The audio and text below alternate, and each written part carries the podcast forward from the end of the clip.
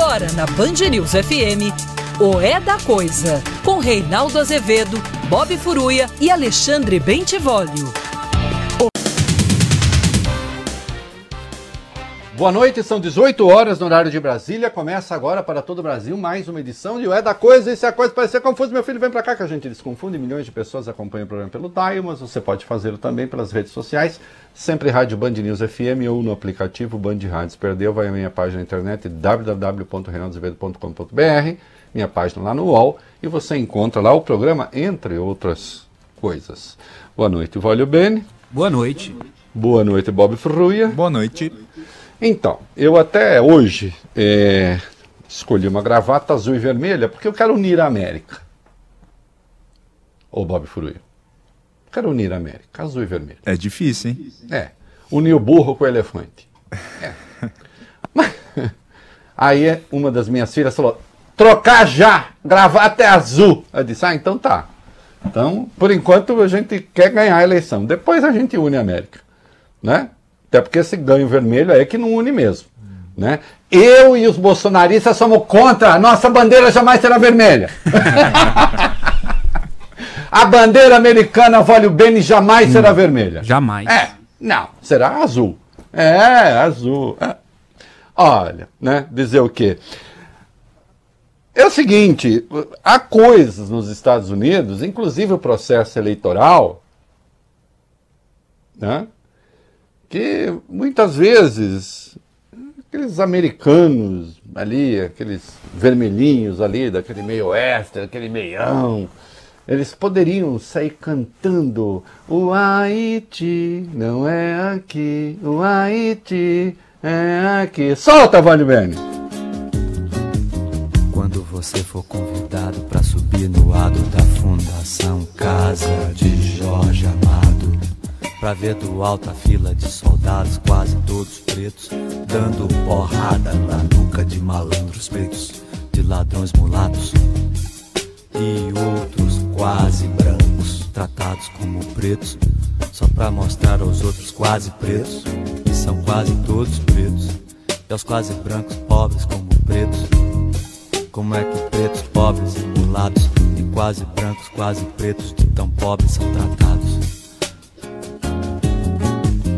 E não importa se olhos do mundo inteiro possam estar por um momento voltados para o largo, onde os escravos eram castigados. E hoje um batuque, um batuque com a pureza de meninos uniformizados de escola secundária em dia de parada e a grandeza épica de um povo em formação nos atrai, nos deslumbra estimula. Não importa nada nem o traço do sobrado, nem a lente do fantástico, nem o disco de Paul Simon. Ninguém, ninguém é cidadão. Se você for ver a festa do Pelô, e se você não for, pense no Haiti, reze pelo Haiti.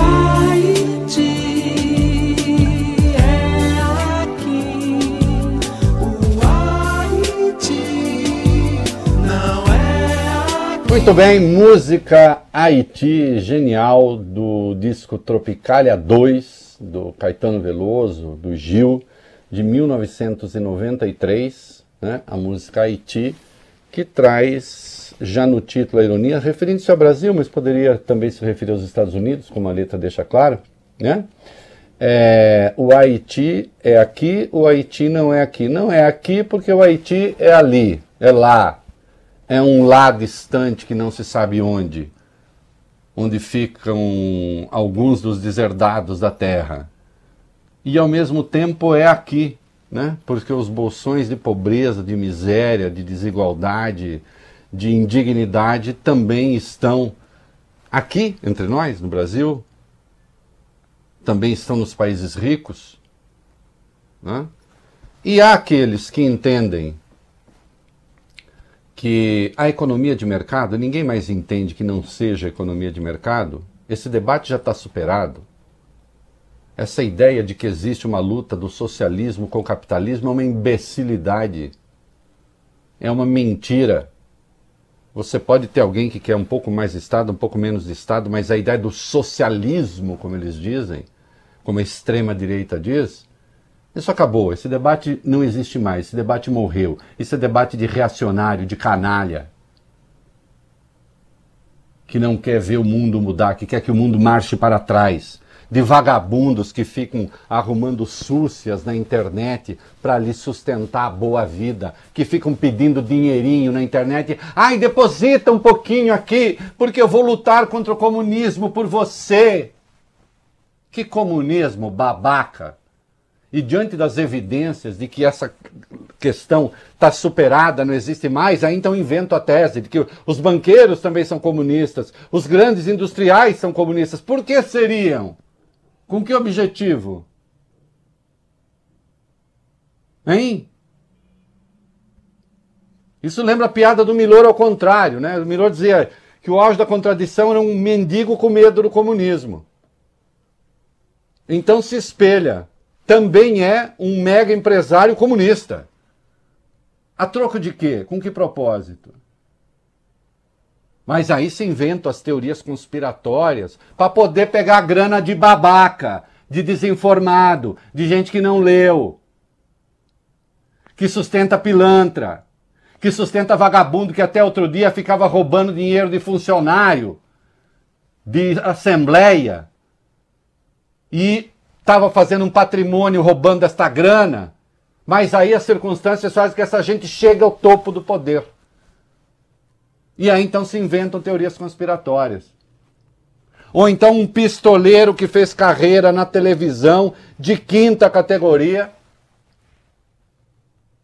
em razão dessas coisas, acabam chegando à presidência dos Estados Unidos. Sem ter nem condições intelectuais para isso, como esta madrugada revelou. E é claro que eu estou me referindo a Donald Trump. Que se Deus quiser, né? digo se Deus quiser, porque o voto já está lá, o povo que votou, né? vai perder a eleição. Ainda que de fato a onda azul não tenha acontecido.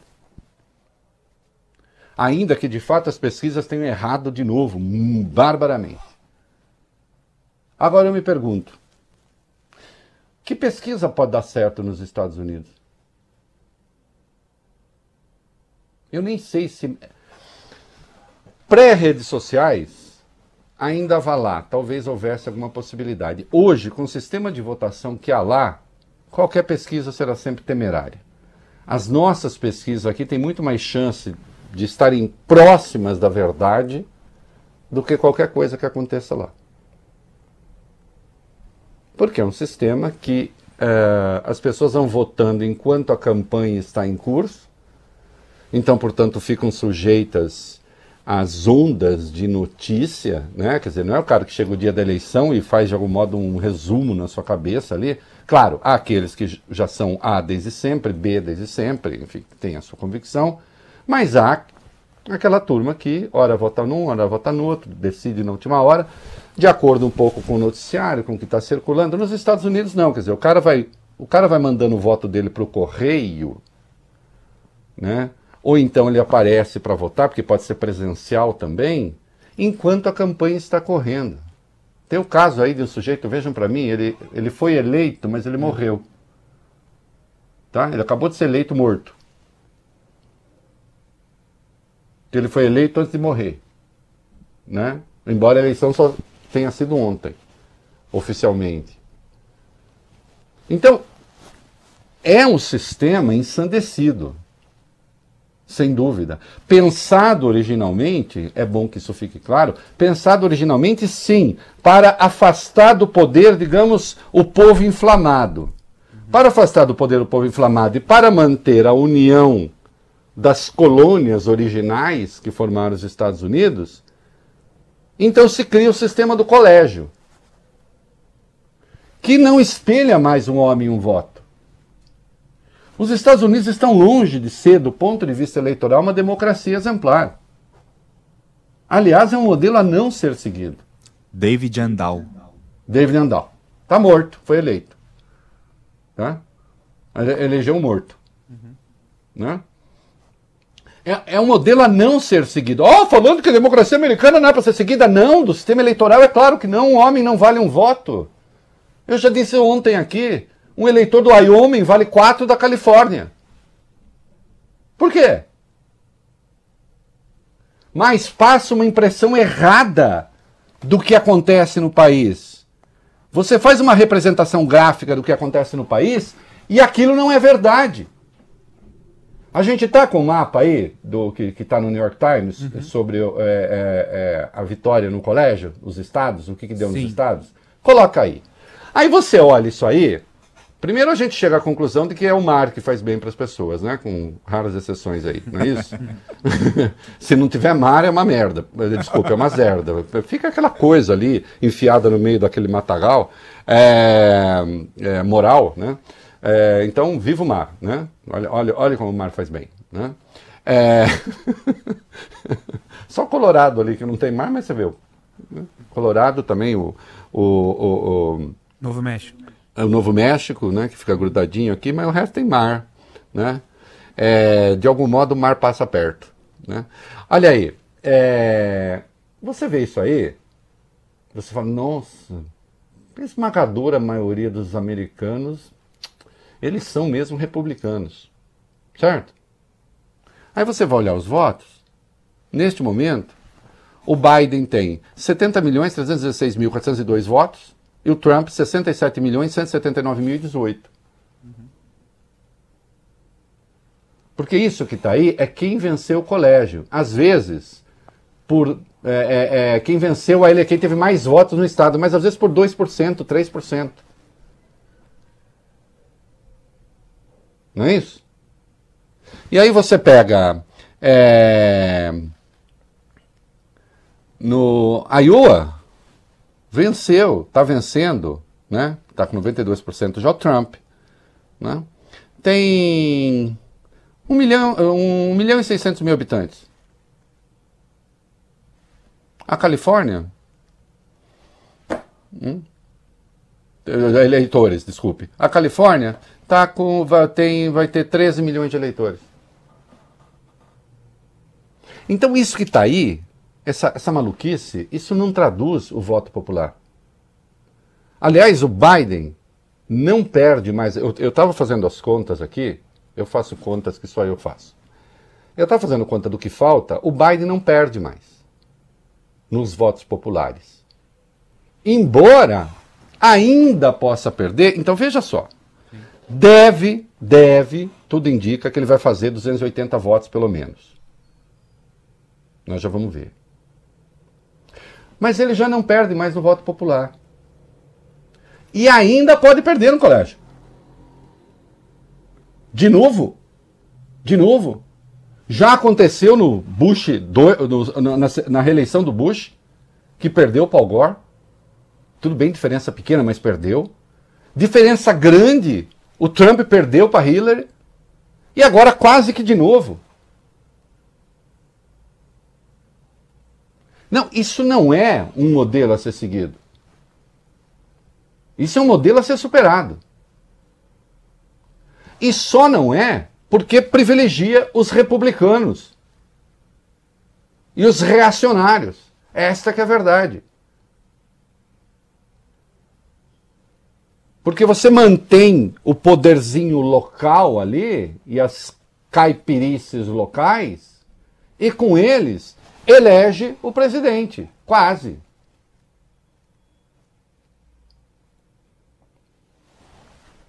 Evidentemente, não é um modelo a ser seguido.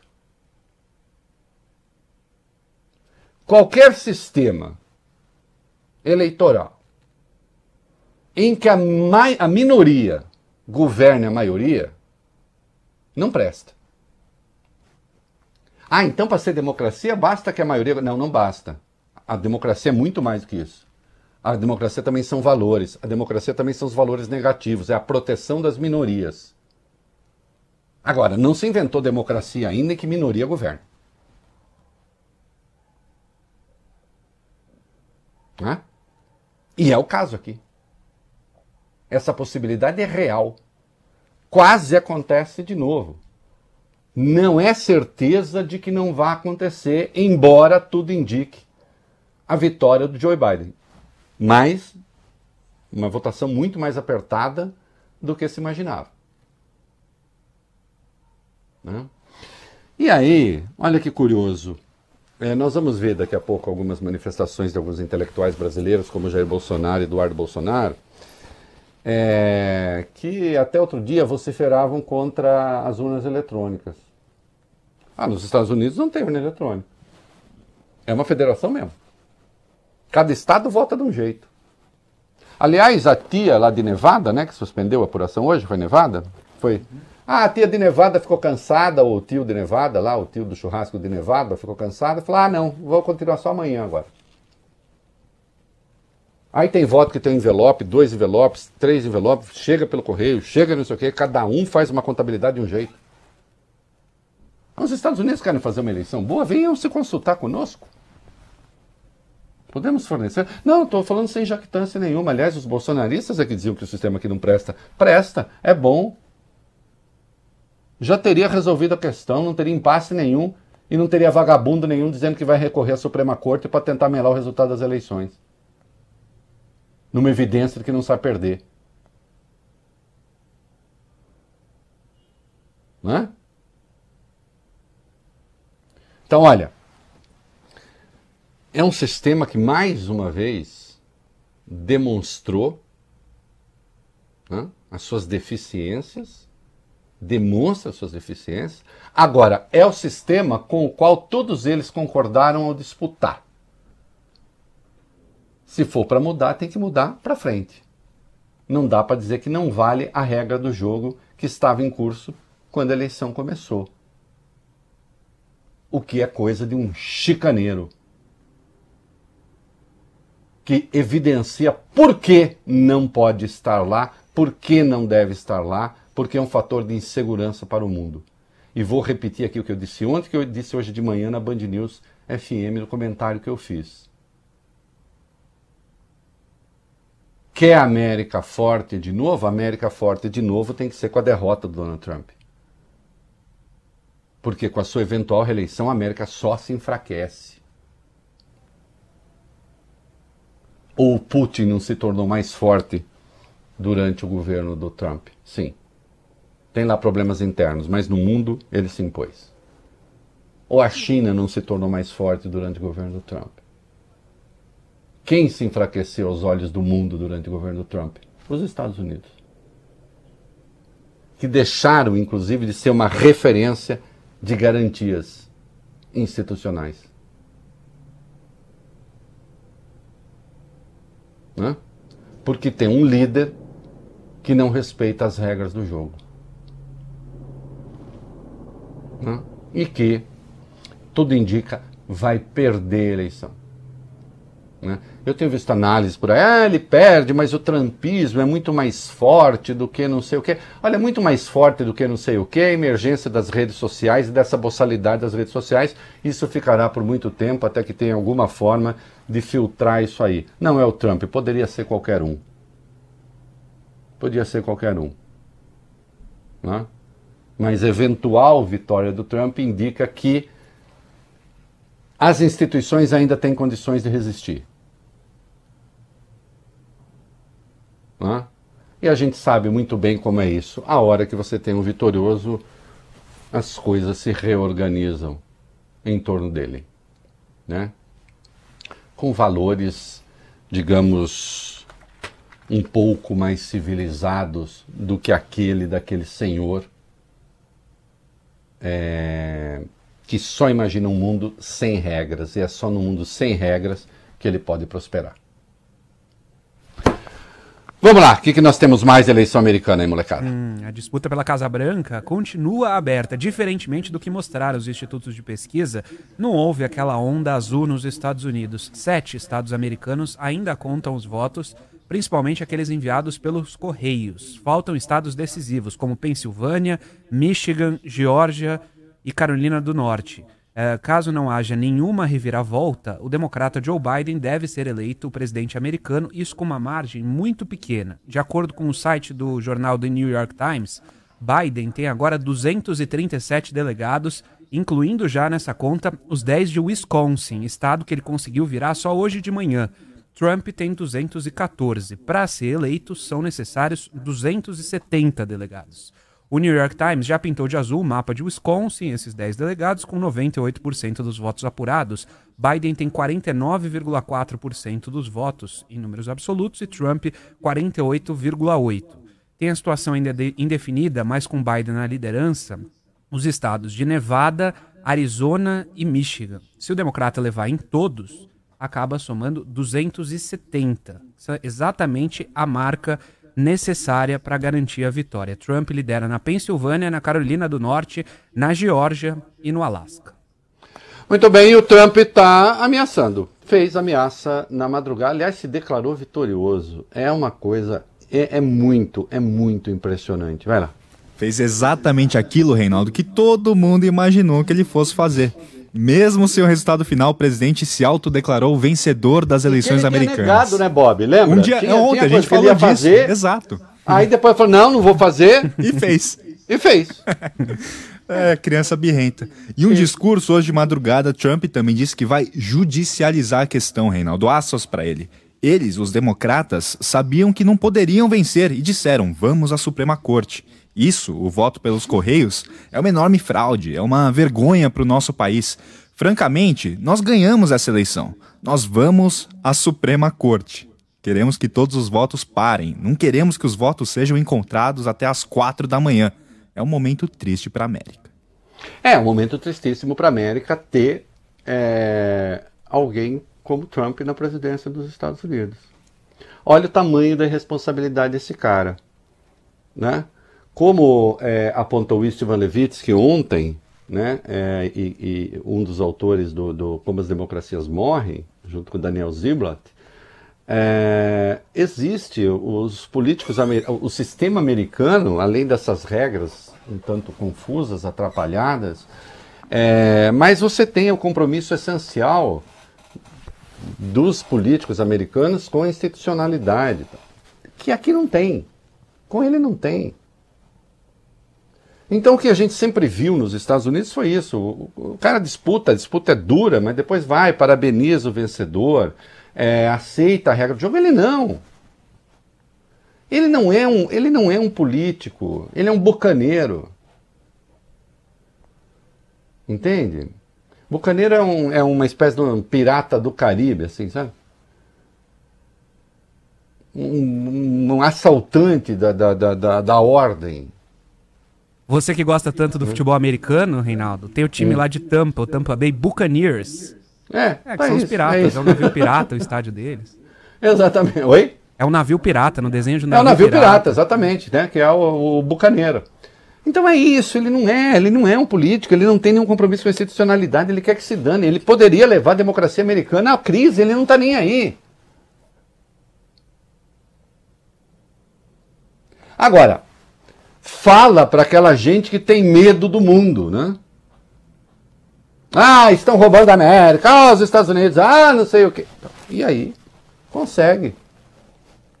Agora, é, ele consegue aquela coisa vermelha que o mapa mostra, significa um arrastão? Não, quando você olha ali, às vezes diferença de 2, 3%. São raros os estados em que há uma diferença grande a favor. E onde o mundo moderno chega efetivamente, nos Estados Unidos, o que se tem é repúdio a esse tipo de coisa. Hum? Ah, não se trata, está desqualificando o voto dos outros? Não, não estou desqualificando o voto de ninguém. Voto é voto. Agora, existe efetivamente um conteúdo atrasado e um conteúdo contemporâneo. Nem vou falar moderno, progressista. Um conteúdo contemporâneo nas demandas.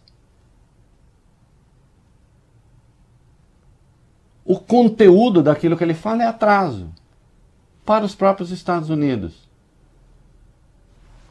E que prejudica também os parceiros dos Estados Unidos. Aliás, nós vemos aqui o governo Bolsonaro de joelhos para os Estados Unidos, fica parecendo que o Brasil obteve até agora alguma vantagem nessa relação. Nenhuma!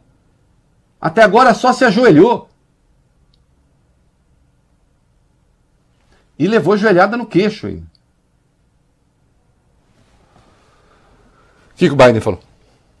A campanha de Joe Biden chamou a declaração de Trump sobre parar a contagem de votos e, enviar é, e evitar fraude de ultrajante, sem precedentes e também incorreta. Em discurso hoje de madrugada, Biden disse que estava tranquilo, que sabia que a contagem ia demorar e que a eleição não acaba até que todos os votos sejam contados. Agora há pouco, ele fez um pronunciamento no, do, no estado de Delaware, o domicílio eleitoral dele, e o ex-vice-presidente falou que está claro que ele vai chegar a 270 votos e vencer a disputa à Casa Branca. O Augusto cortou um trechinho aqui dessa declaração, se você quiser ouvir. Vamos lá. My fellow Americans yesterday once again proved that democracy is the heartbeat of this nation. Just as it has, has been the heartbeat of this nation for two centuries. And uh, even in the face of a pandemic, more Americans voted this election than ever before in American history. Over 150 million people cast their votes. I think that's just extraordinary. Muito bem. Olha, está aí é, exaltando o fato de que você que tem uma votação recorde até então, né? Uhum. O que se tinha nos Sim. Estados Unidos, e que é, ele tem a confiança de é. que é, venceu a eleição. Basicamente, Reinaldo, ele falou que ele que está claro que ele vai chegar a 270 votos, mas que ele não estava discursando para declarar que venceu não, mas para ressaltar que quando a apuração terminar, quando sair o resultado, ele Sim. acredita que vai sair vitorioso. E acho que sim, tudo indica que sim. É, Câmara e Senado, as pesquisas erraram também. Junta já Câmara e Senado, Bob. Erraram também, Reinaldo. Câmara dos Representantes deve continuar com a maioria democrata, mas por uma margem bem menor do que se imaginava. Até agora, segundo o New York Times, são 204 cadeiras azuis, democratas, contra 188 vermelhas, republicanas. No Senado, a casa pode ficar dividida, Reinaldo. Segundo o New York Times também, os democratas têm neste momento 47 cadeiras e os republicanos 48, lembrando que são 100 senadores lá nos Estados Unidos. Exatamente, tudo indica e pode acontecer de porque o vice-presidente é que preside o Senado e muitas vezes quando tem empate é o, é o vice que então desempata. É, muito provavelmente vai ter caminha para ter o voto de desempate do vice os democratas mantêm a maioria na Câmara, mas também menos folgada do que parecia. Eu vou dar uma pulada, é, porque tem coisas depois. depois vamos ali para o Bolsonaro resolveu se manifestar. Vamos lá. Sim, o presidente Oi. do Brasil voltou a comentar as eleições americanas, voltou também a declarar torcida pelo republicano Donald Trump. Falando a apoiadores em Brasília, ele disse o seguinte: tem uma boa política com Trump, espero que ele seja reeleito. O Brasil vai continuar sendo o Brasil, sem interferir em nada, até porque quem somos nós para interferir? Ah, esse... bom, isso é verdade. É e esse bom relacionamento, coisa que não havia em governos anteriores. Tirando Temer, em governos anteriores não havia esse bom relacionamento e tem gente incomodada com isso. Acham que eu deveria ser inimigo dos Estados Unidos ou criticar o governo americano e elogiar a Venezuela, Cuba e outros países que não tem nada de exemplo para nós ai, aqui. Ai, olha que vulgaridade. Quem que acha isso? Quem que acha isso? Quem que acha? Eu acho que o senhor é um sabujo dos Estados Unidos, vergonhoso, não ganhou nada com isso até agora. A sobretaxa do alumínio, por exemplo, continua em vigor. O senhor só ganhou joelhada no queixo, suspendeu visto para americano, não conseguiu a contrapartida para brasileiro, enfim. É um sabujo, não conseguiu nada com isso, entrou de graça na guerra com a China, sendo que a China é o principal parceiro comercial, e eu não acho que o senhor tem de puxar o saco do Nicolás Maduro ou de Cuba, ou de quem quer que seja. Não. Entende? Não acho que deve permitir que o secretário de Estado venha para Roraima dos Estados Unidos, como fez Pompeu, aqui como se fosse dono do Brasil. Aliás, os militares brasileiros deveriam ter um pouco de honra, honrar as suas tradições e se manifestar contra esse tipo de coisa. Cadê a tradição militar brasileira da independência? E da intocabilidade do solo brasileiro. E não acho que o senhor tenha de ser servil ou tenha de ser amiguinho do Nicolás Maduro ou do governo cubano. Simplificação grosseira, grotesca, ridícula, infantil, babaca. Eduardo Bolsonaro Eduardo Bolsonaro, presidente da Comissão de Relações Exteriores da Câmara, está pondo em dúvida o resultado da eleição do Wisconsin. Ele sabe tudo de lá. Isso quando está mais ou menos caracterizada a vitória do Biden. É... O que, que o Bolsonaro e o Biden. O que, que tem mais aí de Bolsonaro e Biden ainda? Vários bolsonaristas, Ah. Reinaldo. Isso, passaram as últimas horas espalhando fake news nas redes sociais contra o democrata Joe Biden. Muitos deles são investigados em inquéritos no Supremo. É o caso do blogueiro Alan dos Santos, que publicou um vídeo insinuando que Biden é pedófilo. Outro bolsonarista, Roberto Jefferson, presidente do PTB, colocou o Biden como cristofóbico. Deputada federal Carla Zambelli escreveu que o esquerdista Biden falou em intervir na Amazônia brasileira. Vocês têm noção da- do, do lixo que, moral que, que é essa gente? Com o apoio do presidente? Né? É, Mas é, os Estados Unidos têm um lado. Aconteceu uma coisa interessante. Estados Unidos terão a partir de janeiro a primeira senadora transgênero da história, aos 30 anos. A democrata Sarah McBride foi eleita por Delaware, estado do Joe Biden, inclusive. Em 2012, ela se tornou a primeira estagiária trans da Casa Branca na gestão Barack Obama. De acordo com o New York Times, os democratas mantiveram a maioria na Câmara. Já a disputa no Senado continua acirrada, são 47 democratas e 48 republicanos. Mas tem o outro lado, Bob Furuia. Tem também a besta do apocalipse, vai. Tem o Congresso dos Estados Unidos terá um representante daquele grupo, Reinaldo, o QAnon, a republicana Marjorie Taylor Greene, que foi eleita à Câmara dos Representantes pelo estado da Geórgia com cerca de 75% dos votos. Em um vídeo no YouTube, Reinaldo, a empresária já chegou a saudar o Q, o Q, o líder secreto deles, e disse que ele era um grande patriota. Lembrando que o QAnon defende várias teorias da conspiração. A principal delas diz que o mundo é controlado por pedófilos e satanistas. Exatamente. E pedófilo satanista tem, tem todo mundo. Tem o, o, o, o, Jorge Soros, claro. Claro. Sempre. Esse é o número um. É, o Obama, é, as personagens de Hollywood, todo mundo que interfere naquela vida adorável que tem essa gente ali, aquela coisa, aquela vida animada que eles têm ali na- no, no interiorzão dos Estados Unidos. É, ah, assim, atenção. Antes da eleição terminar, no meio dessa confusão, o governo Trump rompeu o Acordo de Paris. Sim. Saiu. Os Estados Unidos saíram do Acordo de Paris. Né? Certamente o Biden vai voltar ganhando. Mas veja, não espera nem a conclusão da eleição. né? Isso é de uma delinquência sem tamanho. né? E rapidamente voltando para encerrar, a Alemanha diz que está preocupada com o resultado dos Estados Unidos. Aí é uma das retrancas que a gente pulou, mas que eu acho Sim. importante o item 7. Vamos lá. Está preocupado. Declaração da ministra da Defesa do país, Annegret Kramp-Karrenbauer, quase. Ela classificou o cenário eleitoral americano como muito explosivo e disse temer uma crise constitucional no país. É, não acho que possa ter crise nesse sentido. Agora, é, os Estados Unidos seguem divididos e espero, para encerrar o bloco, né, é, como encerrei meu, minha coluna hoje de manhã na Band News FM, espero, e é necessário, que vença alguém que saiba unir até o limite possível, mas que faça esse esforço para unir os americanos.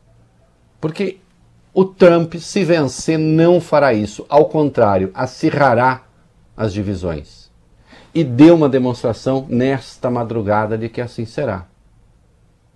Ou como pode um candidato que ainda não é vitorioso e que muito provavelmente será derrotado declarar sua vitória, dizer que o outro, que, que a eleição está sendo fraudada e anunciar que vai à Suprema Corte, como se a Suprema Corte devesse então ter um comportamento também partidário.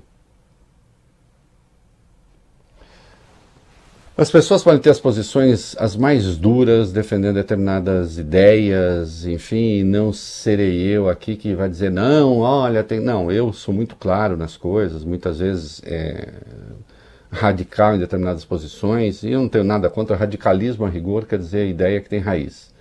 Né? Agora, existe aqueles que estão no terreno da civilidade e existe aqueles que apelam à barbárie. E é preciso ter muito clareza né, sobre quem faz o quê. É isso aí. Você fica com o noticiário local né? Aí nós continuaremos com o É da Coisa, né? E no horário de São Paulo, para São Paulo, redes sociais e aplicativo. Nós seguimos nesta semana homenageando Caetano Veloso, porque a vida também é diversão e arte, né? E nós vamos seguir com uma musiquinha do Caetano, que depois você pode ouvir lá, que chama Nu com a minha música, que é uma gracinha. É isso aí. E vai. 3,5. 3,5. Olha aqui. É... Caetano, um dos grandes discos do Caetano de 1984 se chama Outras Palavras, que aliás tem uma música belíssima sobre outras palavras. Nada dessa cica de palavra triste em minha boca, travo, trava mãe e papai é uma buena dicha louca, neca desse sono de nunca jamais nem nevermore, sem dizer que sim, pra zilu, pra dedé, pra dar de dó, crista do desejo, destino deslinda assim, beleza. Outras palavras, depois vocês vão lá. E lá tem uma Tudo música que é meu primo. amor, tudo mel, tudo amor e ouro e sol. Na televisão, na palavra, palavra no ar, no chão. chão. Quero essa mulher solamente Mente é pra mim, mas não- mais.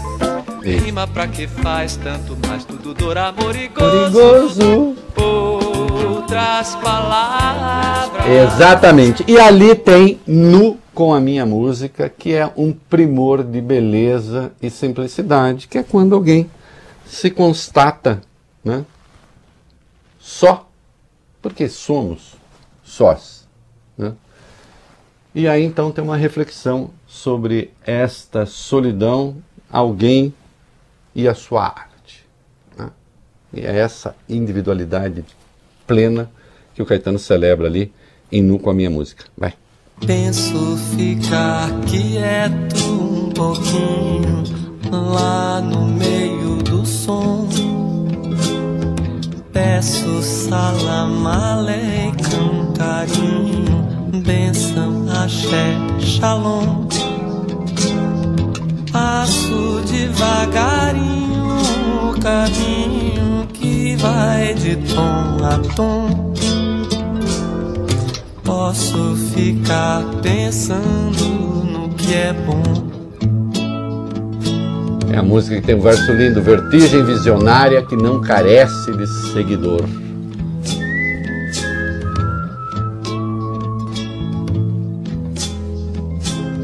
Vejo uma trilha clara para o meu Brasil, apesar da dor. Agora, Vertigem visionária que não carece de seguidor. é isso, nós também temos vertigens visionárias aqui que não carecem de seguidores, mas quanto mais seguidores que esse programa tem, nós estamos felizes com isso, é tanto melhor. Né? Essas músicas todas estão na descrição do vídeo, depois você ouve e nós vamos continuar essa semana homenageando Caetano Veloso. Semana que vem, Chico Buarque de Holanda. Rapidamente, STJ Hackers. O Superior Tribunal de Justiça disse hoje que o sistema de informática da corte foi alvo de um ataque hacker e pediu investigação da Polícia Federal, Reinaldo. É. Nossa, nem sei quem é que faz essas coisas no Brasil, fico tão chocado. É, e o que, que a AGU disse sobre vacinas, ao vai bem? Em parecer enviado ao Supremo, a Advocacia Geral da União diz que o Ministério da Saúde não adota tratamento diferenciado entre as vacinas de Oxford e a Coronavac. Ah, bom, ainda bem, né? Porque é gozado. Aí a AGU fala isso, mas o presidente diz o contrário. Quer dizer, quando eles têm medo de tomar um processo na cabeça, aí eles dizem que não, né? E os governadores, obviamente, estão pressionando para que as vacinas todas tenham o mesmo tratamento. Porque uma vez ficando por outra vacina que estiver pronta e a vacina que puder vacinar mais depressa os brasileiros com segurança, melhor. É isso aí, vai bem. Muito bem, estamos de volta. Ô, Vale Bem, eu tenho um amigo que não aguenta mais de saudade do búlgaro antigo, Ah, que é sim. aquela língua, é uma língua que existiu durante algum tempo, né? É, e que está fazendo aniversário hoje, o Aruaí, meu amigo Aruaí, Sim. é casado com Beto Ribeiro, né? Are- Nome chique, Aruaí Goldschmidt. Olha, Ó. olha que coisa. Nobreza. Esse é, é, nobreza, para 700 talheres, né? É, o Aruaí está fazendo aniversário hoje. Um beijo, parabéns a ele, ao Beto. Infelizmente, não poderemos tomar o champanhe de todos os anos, né? Porque tem um bichinho aí. Mas uma hora essa coisa passa, vem a vacina, né? E a Dilma Aru se lembrou de você, né? E resolveu lhe fazer uma homenagem em búlgaro antigo. Happy birthday to you. Happy birthday to you. Happy birthday. Happy birthday to you. Uma homenagem, como a gente vê, também feita a dois córregos, né? Happy Birthday, dois córregos. Claramente é, tem ali o negócio. Esse negócio aí, estão querendo aí pegar no meu pé. Sim, ainda hoje vamos falar do caso Mariana Ferrer, ou Ferrer, Ferrer, acho. Ferrer. É, Ferrer? É. Ferrer.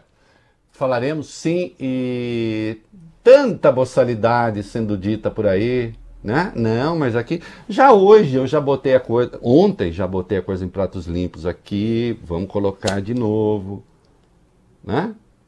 Que o Ministério Público de Santa Catarina pediu uma coisa que eu também quero. Aliás, eu quero muito. Né? Mas vamos lá, vamos falar agora do, do meu filho Flávio, que estão pegando o pé dele aí. Agora é oficial, Reinaldo. Senador Flávio Bolsonaro, republicano do Rio de Janeiro, foi denunciado pelo Ministério Público do Rio no caso do peculato. Acusado de liderar uma organização criminosa para recolher parte do salário dos ex-funcionários em benefício próprio, na Alerj, onde ele exerceu mandato entre fevereiro de 2003 e janeiro de 2019. Também foram denunciados o policial militar aposentado Fabrício Queiroz, apontado como operador do esquema, e outros 15 ex-assessores de Flávio. As acusações são pela prática dos crimes de peculato, lavagem de dinheiro, apropriação indébita e organização criminosa. E tem mais uma pessoa da família que também foi. É. O Hum, é. Ministério Público denunciou. Que mas- família unida, né? É uma família unida, é bonito isso. Isso é o que se chama uma sociedade. Isso é o que se chama tradição familiar. Quando essa gente diz que defende a família, é, é verdade. Vejam. Vejam que é uma. É uma família muito unida. Essa gente trabalhou e levava no gabinete do Bolsonaro pai, do Bolsonaro filho, do Bolsonaro irmão, do não sei o que, a mulher tá no. Isto é o que se chama uma sociedade que preza a família. Um. É, entre as 15 pessoas acusadas está a mulher do senador Fernanda Antunes Figueira Bolsonaro, Reinaldo. E também Uhum. o chefe de gabinete dele, Miguel Ângelo Braga Grilo. A esposa de Queiroz, Márcia Oliveira de Aguiar, e as filhas Natália e Evelyn Melo de Queiroz, que já foram lotadas no gabinete de Flávio Bolsonaro como deputado estadual, também foram denunciadas. Então, é, tem que respeitar as tradições familiares. É o que se chama é, tradição, família e peculato. Né?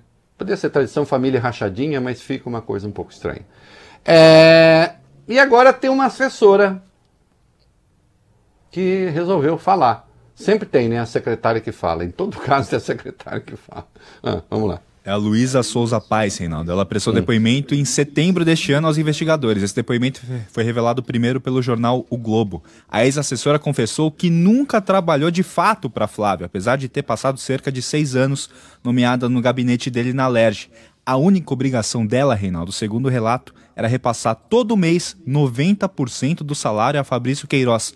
Luísa Souza Paz apresentou extratos bancários que mostram transferências de 160 mil reais para o ex-assessor durante o período, entre 2011 e 2017. Ela ficava com 700 reais por mês, mais ou menos. Olha, me desculpe, o nome disso é prova.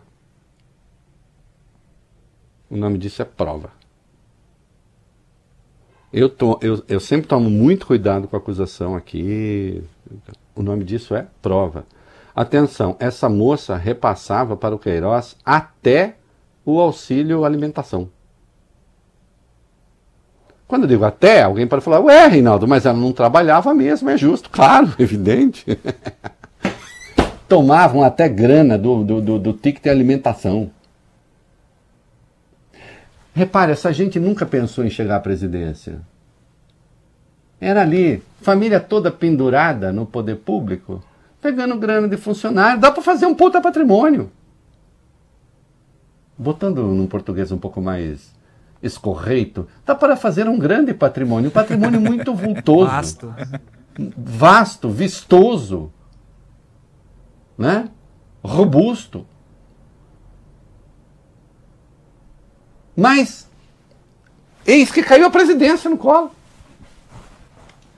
Olha só. E mais, esses moralistas todos que ficam aí e tal, é, lutando contra a eleição do Joe Biden nos Estados Unidos. Né?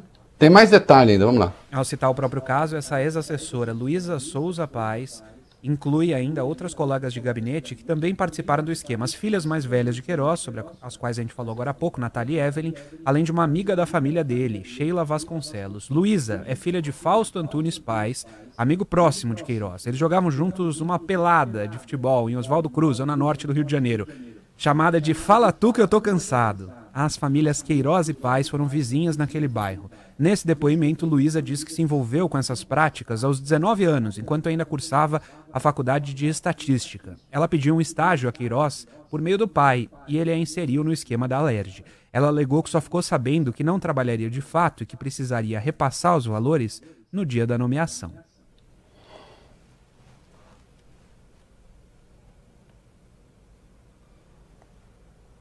Meu silêncio eloquente. É uma gente que veio para mudar o Brasil, gente. É a elite que foi escolhida pela Lava Jato para chegar ao poder. Aliás, isto um procurador da República, o Carlos Fernando, admitiu num debate que ele disse é, entre a Cruz e a Caldeirinha, né? Que ele está falando entre o Haddad e o, e o, e o Bolsonaro, que eles escolheram o Bolsonaro para mudar o Brasil. A Lava Jato não sabia quem eram essas pessoas, eles eram tão inocentes. Né? Nem Moro, quando foi ser ministro da Justiça. Né? Você vê gente especializada em investigar os outros, que tem a estrutura policial, que tinha toda a mão, não sabia quem eram essas pessoas. Abriram as portas para esses patriotas. E agora o Sérgio Moro resolve posar de São Jorge de Casa de Tolerância, que tem um outro nome que termina com eiro, mas que eu não posso falar aqui. Né? Não cola. Não cola. Não, senhor. É... Flávio oferece o outro lado. Vamos lá. Isso, a defesa dele soltou uma nota, Reinaldo. Ela diz o seguinte, aspas... A denúncia já era esperada, mas não se sustenta. Dentre vícios processuais e erros de narrativa e matemáticos, a tese acusatória forjada contra o senador Bolsonaro se mostra inviável, porque é desprovida de qualquer indício de prova. Não passa de uma crônica macabra e mal engendrada. Acreditamos que sequer será recebida pelo órgão especial. Para Todos... um pouco. Atenção, senhora que redigiu isso aí. Só uma correção gramatical. Esse sequer não existe, tá? É nem sequer. É uma gramática, precisa corrigir, né? Nem sequer. Momento cultural. Será recebido, tá? Um momento gramatical cultural. Ah, siga, Bob. A nota continua. Todos os defeitos de forma e de fundo da denúncia serão pontuados e rebatidos em documento próprio, a ser protocolizado tão logo a defesa seja notificada para tanto. Não, sim, olha, a defesa tem todo o direito de falar isso, acho ok. É, eu só não entendi em que parte isso contesta o depoimento da moça ali. Eu sei, não foi feito para contestar depoimento, né? Isso aqui não foi feito para contestar prova. Isso foi feito para dizer que nós estamos atentos e defendemos os nossos clientes. E eu sou um defensor do direito de defesa. É, pouca gente defende direito de defesa como eu.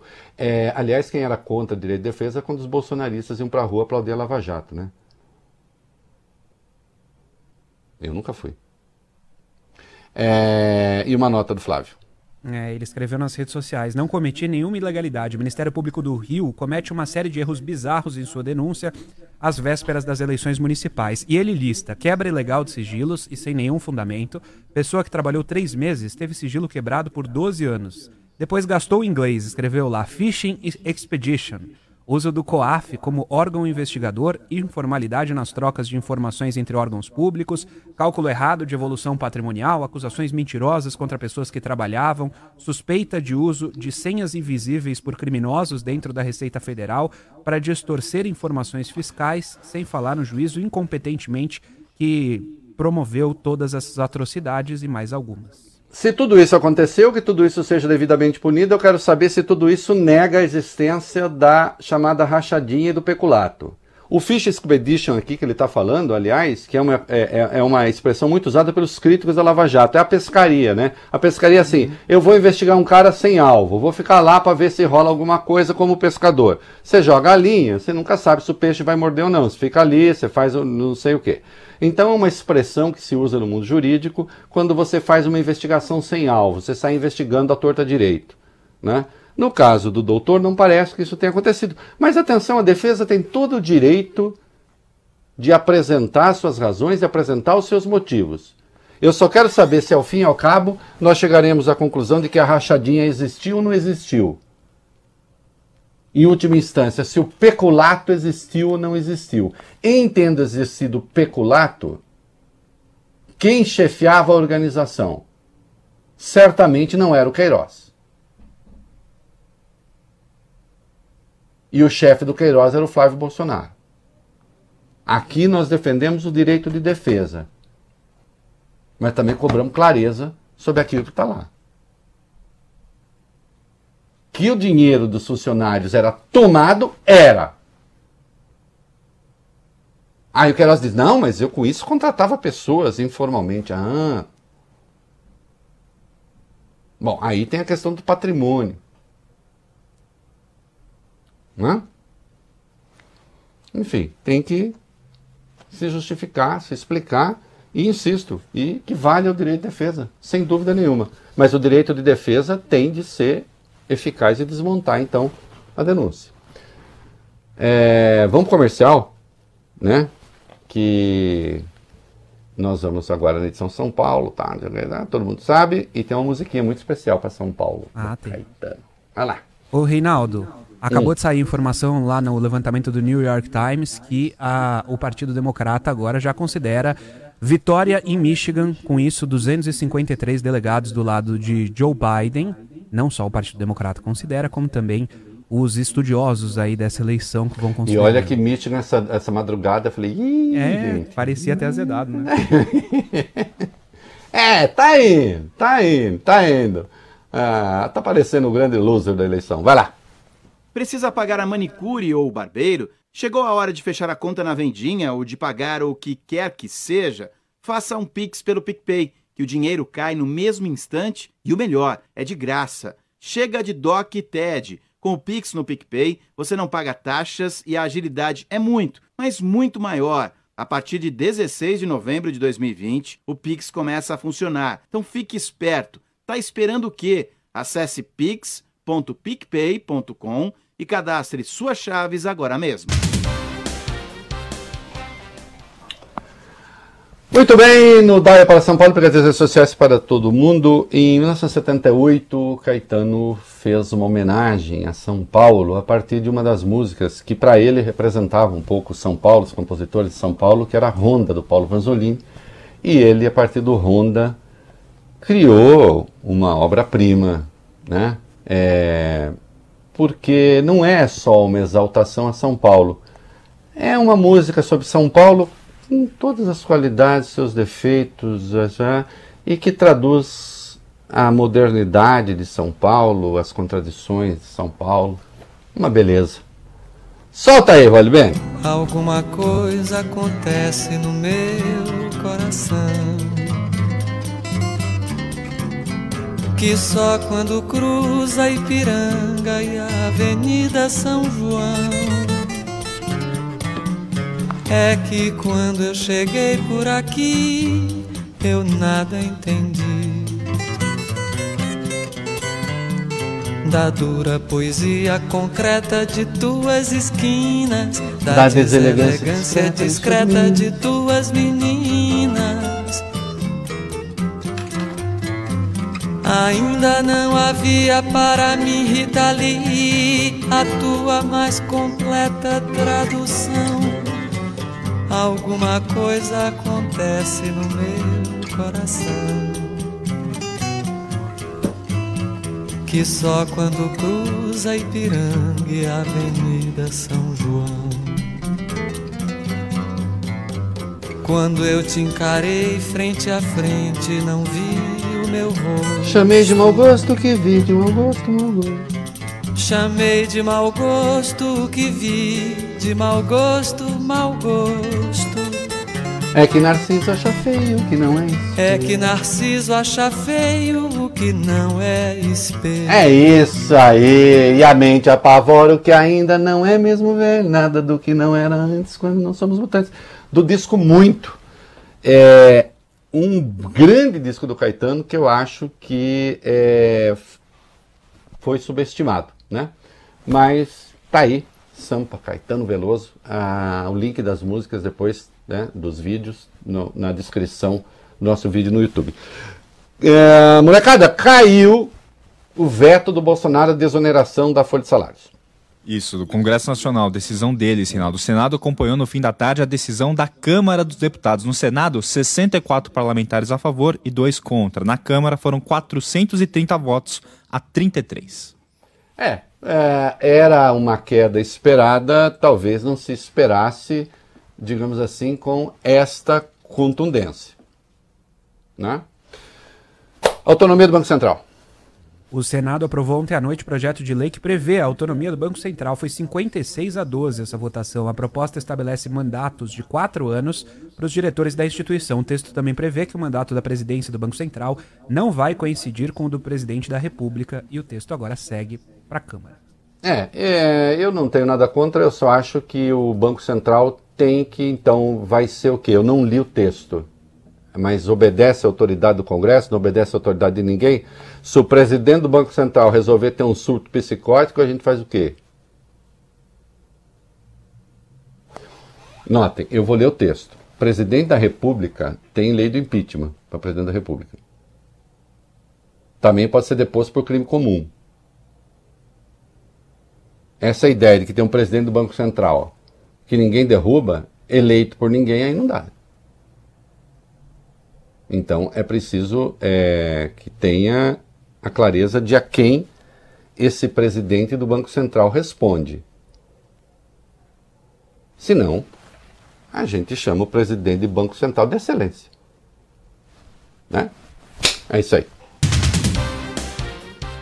Estamos de volta. Quem acompanhava só pela internet que não passa horário eleitoral, eu tive uma crise de riso aqui por causa de uma bobagem que eu vi no horário eleitoral, que é uma, uma coisa tão formidável que eu não aguentei, Bob Fruia. Eu, É, eu quase percebi. caí da cadeira aqui. Olha aqui. é, caso Mariana Ferrer. Deixa eu dizer uma coisa, tem uma ala do Judiciário, do Ministério Público, está brava, porque é da história do é, estupro culposo. O Intercept já esclareceu, eu mesmo deixei claro aqui, desde ontem, não existe estupro culposo. O juiz não fala estupro culposo, nem o Ministério Público fala estupro culposo, e isso foi uma forma de é, sintetizar um pouco o ocorrido ali. A questão não é, é essa, tem uma coisa muito mais grave do que isso, escrevi hoje no blog, muito mais séria. Né? A questão grave aí é o estupro por merecimento. A questão grave é haver uma denúncia de estupro que é, foi descaracterizada, é, ou- ou- houve absolvição segundo o Ministério Público, pediu absolvição, o juiz absolveu por falta de prova, segundo eles, só que a moça foi humilhada de uma forma miserável, miserável no julgamento, pelo advogado. Que infelizmente está dizendo, eu estava cumprindo a minha obrigação. Não, eu acho que ele foi muito além da sua obrigação. Exibindo fotos sensuais da moça. Olha isso aqui, acho que ele chamou de foto ginecológica, ela não estava com nem nada de fora. Vem cá, alguém que coloque fotos sensuais na internet está se, está se predispondo ao estupro? Ou ao assédio sexual? Ou tem, exibe necessariamente uma moral de quem vai fazer uma falsa acusação? Por quê? Nós não podemos cair, eu chamei atenção para isso, nós não podemos cair no caso Ângela Diniz, Doc Street. Sim. Eu tinha 16 anos à época e me lembro muito bem do Evandro Lins e Silva, um grande criminalista, assinou inclusive o, o- o impeachment do, a a denúncia de impeachment do Collor, mas desenvolveu a tese, eu me lembro dessa expressão, de que a Ângela Diniz passava mais tempo na horizontal do que na vertical. A tal da legítima defesa da honra, né, Reinaldo? A legítima defesa da honra, que deu origem depois ao quem ama não mata. Bom, Eu não sei se quem ama não mata, acho até que pode haver uma psicopatia que tem, mistura amor e acaba. Eu sei que quem mata tem que ser punido. Que quem comete crime tem que ser punido. O que não podia, não pode acontecer o que aconteceu lá com a Angela Diniz no primeiro julgamento, que quando se viu quem estava em julgamento era ela, não ele. Fez-se um julgamento da vítima. O que aconteceu no tribunal em Santa Catarina foi o julgamento da vítima. Ah, ela não era vítima, nada bom, que se prove que não era, depois então que se faça outro processo contra ela, se a denunciação caluniosa, não interessa. Ser humilhada como foi, pelo advogado, não queria ter uma filha com você, não queria que meu filho se encontrasse com alguém como você, essa é a sua profissão, né? É isso que você faz.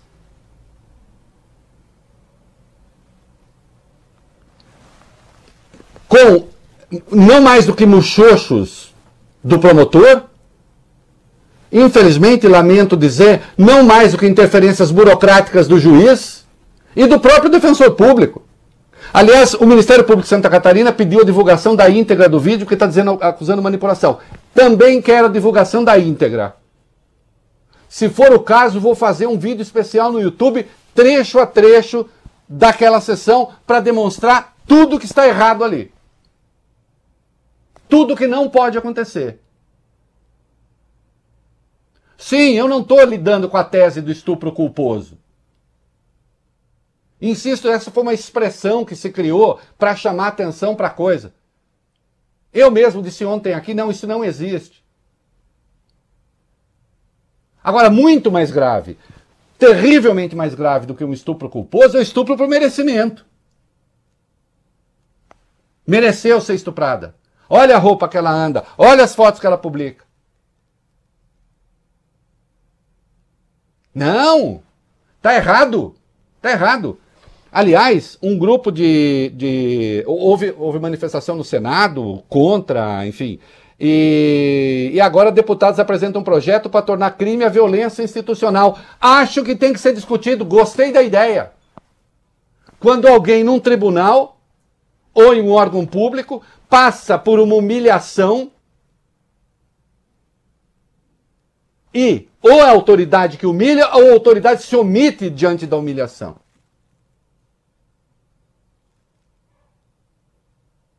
Não dá não. Não dá para voltar esse padrão.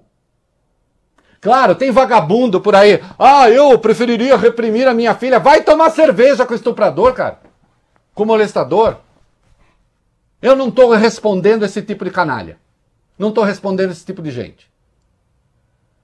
Meu papo não é esse. Não são esses meus interlocutores. Eu acho que o advogado foi além do limite. Eu defendo o direito de defesa, todo mundo sabe disso. Agora, eu peço que o doutor. Né? Como é o nome dele? É... Vê aí para mim, advogado. O doutor Cláudio Gastão, Gastão da, Rosa, Rosa Filho. Filho. Ô, Cláudio Gastão, coloque a mão na consciência e admita que você foi além da conta. Que você foi além daquilo que lhe autorizava o decoro.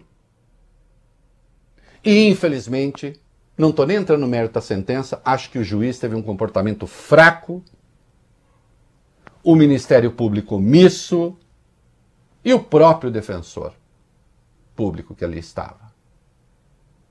É preciso que vocês saibam o peso, num caso como esse, de haver ali uma mulher acusando estupro.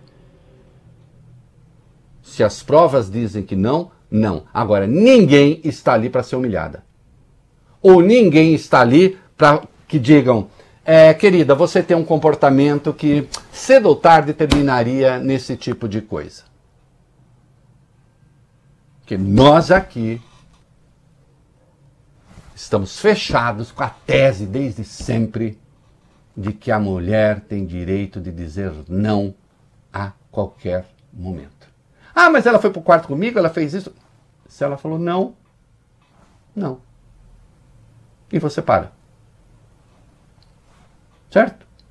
É assim que funciona. Comercial. Muito bem, molecada. Que, que nós tem aí? Vamos lá? Os primeiros resultados de segurança e eficácia da vacina de Oxford serão anunciados no começo de dezembro. A informação é da vice-diretora de qualidade do laboratório Biomanguinhos ligado à Fiocruz, Rosane Kuber. Como a gente disse ontem aqui, a expectativa é que a vacina seja aprovada em fevereiro e disponibilizada à população até março. Ah, não aguento mais, tô com vontade de ver meus amigos. Quero ver meus amigos. Entendeu? Também. É. Esse fim de semana eu tive que resolver um problema aí fora de São Paulo, vi amigo, mas tem que ver amigo de longe, assim. Ai, cinco quilômetros. Eu gosto de abraçar meus amigos. Ai, você é do tipo que baba? Não. Abraço, não baba. Também não fica abraçado toda hora. Só de vez em quando. É, e a Europa, fechou? Novos países europeus decidiram adotar medidas mais duras de isolamento nas últimas horas. É o caso da Itália, que impôs um toque de recolher das 10 da noite às 5 da manhã a partir de amanhã. Portugal também entrou hoje em confinamento parcial, vai durar duas semanas. É, é, existe, infelizmente, um repique de Covid ali, e é por isso que quando se fala da vacina, eu fico muito animado, porque, né, antes que chegue aqui. Dados do SAEB, rapidinho. O Ministério da Educação divulgou hoje os resultados do SAEB, o Sistema de Avaliação de Educação Básica. Foram avaliadas crianças do segundo ano do ensino fundamental e o desempenho foi ruim, Reinaldo. É, ao todo 17 estados ficaram abaixo da média do país em conhecimento de língua portuguesa. Você imagina se essa prova do SAEB é aplicada em Brasília, mais especialmente no Palácio do Planalto? O que ia acontecer? É isso aí. No disco Memória da Pele, em 1989, Maria Bethânia gravou aquela que é uma obra-prima de Caetano Veloso, chamada Reconvexo, que faz uma é, alusão ao recôncavo baiano, de onde ele é, de Santo Amaro da Purificação, e brinca com a ideia do recôncavo, do convexo, reconvexo, e também daquele que converte, que reconverte as influências que aprende, as suas memórias, aquilo que aprende do mundo, né? É, e que fala de Santo Amaro, fala de Salvador, né? É isso. Direção de imagem, eu vou sair, deixa close nos livros vazios só com Caetano, entendeu? Não é para fechar, deixa assim. Tchau.